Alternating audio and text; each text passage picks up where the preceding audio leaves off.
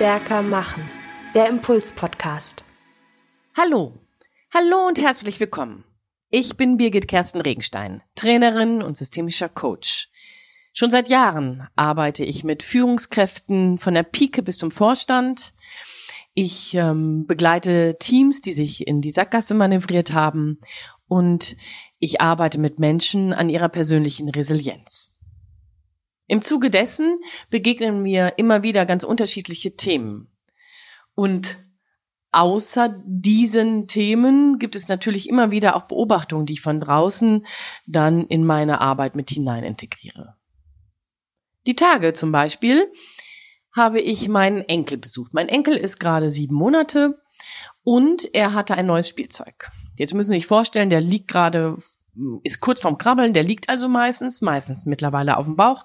Und das neue Spielzeug ist ein Teil, ein Löwe, der ein Band hat, insgesamt auf Rädern ist und jedes Mal, wenn mein Enkel an diesem Band zieht, bewegt sich der Löwe. Erklärung meiner Schwiegertochter dazu, die Kinder lernen durch dieses Spielzeug, dass ihr Tun einen Effekt hat. Und ich dachte mir, das ist ja echt eine tolle Sache. Selbstwirksamkeit bei einem sieben Monate alten Kind. Trainieren, bewusst machen, sich dafür sensibilisieren. Ich bin total begeistert. Denn das Thema Selbstwirksamkeit, das ist für uns im Erwachsenenleben genauso wesentlich. Jetzt ziehen wir in der Regel nicht mehr irgendwelche Löwen auf Rollen hinter uns her, um unsere Selbstwirksamkeit zu bemessen, sondern wir haben ganz unterschiedliche Felder. Wenn Sie in Ihrem Alltag, in Ihrem Führungsalltag zum Beispiel über Selbstwirksamkeit reden, ist an dieser Stelle vielleicht genau das zu fragen. Führen Sie schon oder reagieren Sie nur? Haben Sie tatsächlich die Möglichkeit, eigene Dinge anzustoßen, voranzubringen, oder aber jonglieren Sie jeweils nur die Erwartungen, die an sie herangetragen oder auf sie zugeworfen werden. Ich weiß, dass das eine ganz wesentliche Frage ist. Im Führungsalltag natürlich, um sich wertvoll, um sich mehrwertsteigernd zu erleben, aber auch im ganz persönlichen ähm, Umfeld, da wo es vielleicht noch nicht mal unbedingt nur um die Führungsfrage geht. Ich arbeite oft mit Menschen zusammen, die sich und ihr Gefühl für ihre Selbstwirksamkeit verloren haben. Die den Eindruck haben, dass sie nur noch im Hamsterrad sind und überhaupt keine Möglichkeit mehr haben, irgendwie innezuhalten, um mal darauf zu schauen, um dann gegebenenfalls auch etwas einzustielen, was sie wirklich wollen. Das ist an sich ein Desaster. Ein Desaster für sie, ein Desaster für ihren Lebensraum, für ihr Lebensumfeld und ein Desaster für ihre Führungsverantwortung, wenn sie welche haben.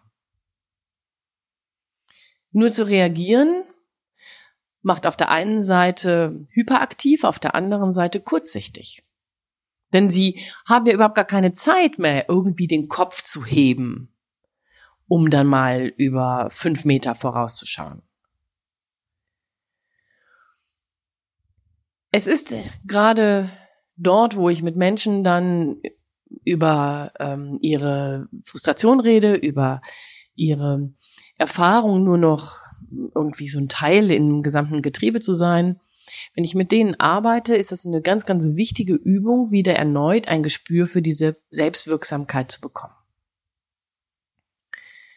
Dazu gibt es auf der einen Seite Rituale. Über die haben wir an anderer Stelle in anderen Podcasts gesprochen sich darüber klar zu sein, in welcher Funktion bin ich hier eigentlich unterwegs. Und dafür kann man sich in bestimmten Kleidung zurechtlegen, dafür kann man sich in bestimmten Schreibutensilien zurechtlegen, dabei kann man eine bestimmte Zeremonie ähm, etablieren, um über das Ritual dann tatsächlich sich der Funktion und der Notwendigkeit, diese Funktion zu erfüllen, bewusst zu sein.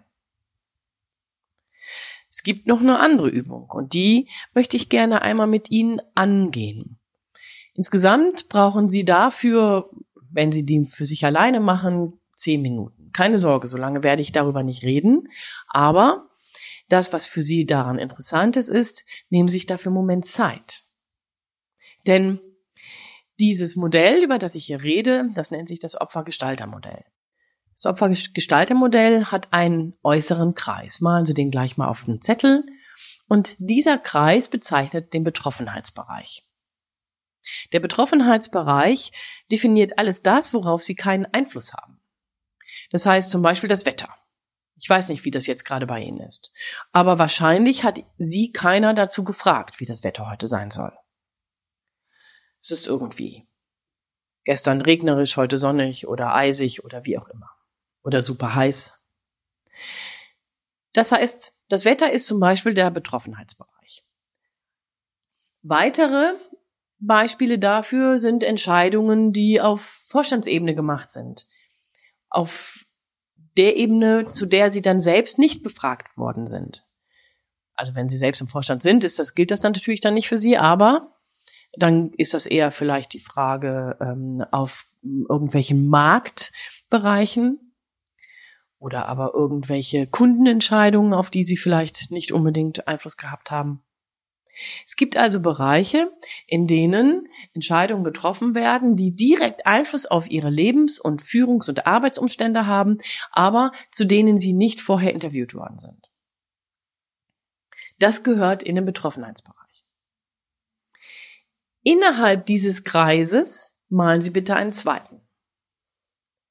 Und das definiert den Gestaltungsbereich. Denn egal wie das Wetter heute ist, haben sie sich dazu angezogen. Sandalen, Flipflops, festes Schuhwerk, dicken Pulli oder aber nur eine Bluse. Ein Schal oder einen dicken Mantel oder gar nichts.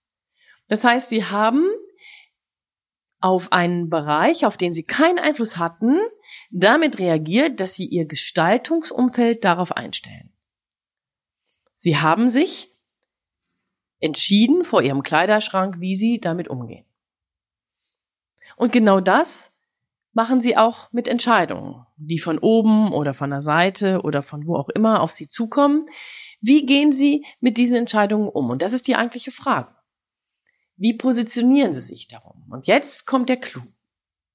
Wenn Sie die ganze Zeit darüber sich beschweren, dass man Sie hätte besser fragen sollen, dass diese Entscheidung von wem auch immer einfach wirklich doof war, dass man hier nicht weit genug gedacht hat, dass man versäumt hat, Ihre Expertise dazu zu befragen, dann kann das und wird wahrscheinlich, wenn Sie sich darüber so definiert aufregen, auch so sein.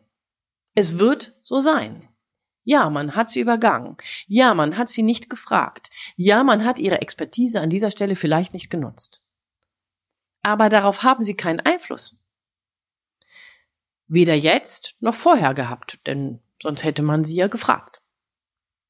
Das heißt, hätte, wäre, könnte ist an dieser Stelle völlig irrelevant. Und und das ist vielleicht etwas, was ganz wesentlich ist, manövriert sie mit dem Fokus darauf, was alles eigentlich besser hätte werden können, manövriert sie sofort in den, in das sogenannte Opferprinzip. Je mehr sie sich darauf konzentrieren, was der Betroffenheitsbereich eigentlich bedeutet, welche Einschränkung und welche Sackgassen das alles bedeutet, desto mehr manövrieren sie sich selbst ins Opferprinzip. Das ist übrigens Ihre Entscheidung. Damit sind Sie gestaltend. Das ist Ihre Entscheidung. Aber bitte beschweren Sie sich dann nicht, wenn Sie keine Lösungen sehen, wenn Sie sich nicht als wirksam erleben, wenn Sie dabei den Eindruck haben, nur noch irgendwelchen merkwürdigen Entscheidungen hinterherzurennen. Das Opferprinzip sorgt dafür, dass Sie mehr und mehr tatsächlich Ihr Gefühl für Ihren Gestaltungsradius verlieren. Und subjektiv wird der Gestaltungsradius auch kleiner. Im Gestaltungsraum, also im kleineren Kreis, geht es um die Frage, wie kann ich mit dem, was auf mich zukommt, umgehen. Das heißt, die Perspektive ist eine andere. Nicht nach draußen, was haben die alles falsch gemacht, sondern umgekehrt, was kann ich bei den Entscheidungen, mit denen ich jetzt umzugehen habe, tun? Damit das, was ich für wichtig erachte, irgendwie erreicht werden kann oder aber damit ich und mein Team damit irgendwie umgehen und wir weitermachen können. Mit diesem Gedankengang katapultieren Sie sich in das Gestalterprinzip. Und hier sind wir bei dem Thema Selbstwirksamkeit. Je mehr Sie tatsächlich sich darauf konzentrieren, wie Sie mit den Dingen, die so sind, wie sie sind, umgehen können, desto mehr erobern Sie die Gestaltungshoheit der Situation zurück. Das ist ein Phänomen.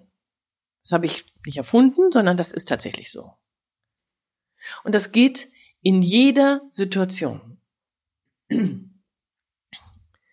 Es geht in jeder Fragestellung darum, zu akzeptieren, dass Dinge von ihnen nicht beeinflussbar werden. Das heißt, von ihnen nicht beeinflussbar sind. Das heißt, sie üben sich in der Aussage, es ist, wie es ist. Und im Gestaltungsmoment, im Gestaltungsprinzip heißt es dann, und wie gehe ich jetzt damit um? Das Modell selbst sagt, sie haben so in den, im groben drei Tendenzen. Das eine ist, love it. Sie sind mit der gesamten Situation total zufrieden und das ist fein. Change it. Das heißt, sie überlegen sich, wie kann ich es so nehmen, was es, was wie es ist, ist, um es zu meinem zu machen. Oder leave it. Selbst also in einer Entscheidung gegen das, was da an sie herangetragen wird, sind sie gestaltend, weil sie sich entscheiden, da nicht mitzumachen.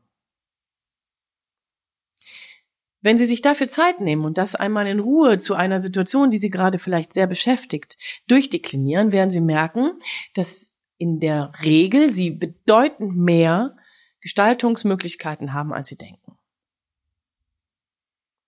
Sollten Sie mehr zu diesem Modell wissen wollen, können Sie sich gerne bei uns über Insta, Facebook oder aber über LinkedIn und ähm, E-Mail kontaktieren. Wir werden Ihnen selbstverständlich kostenfrei dieses Modell zur Verfügung stellen.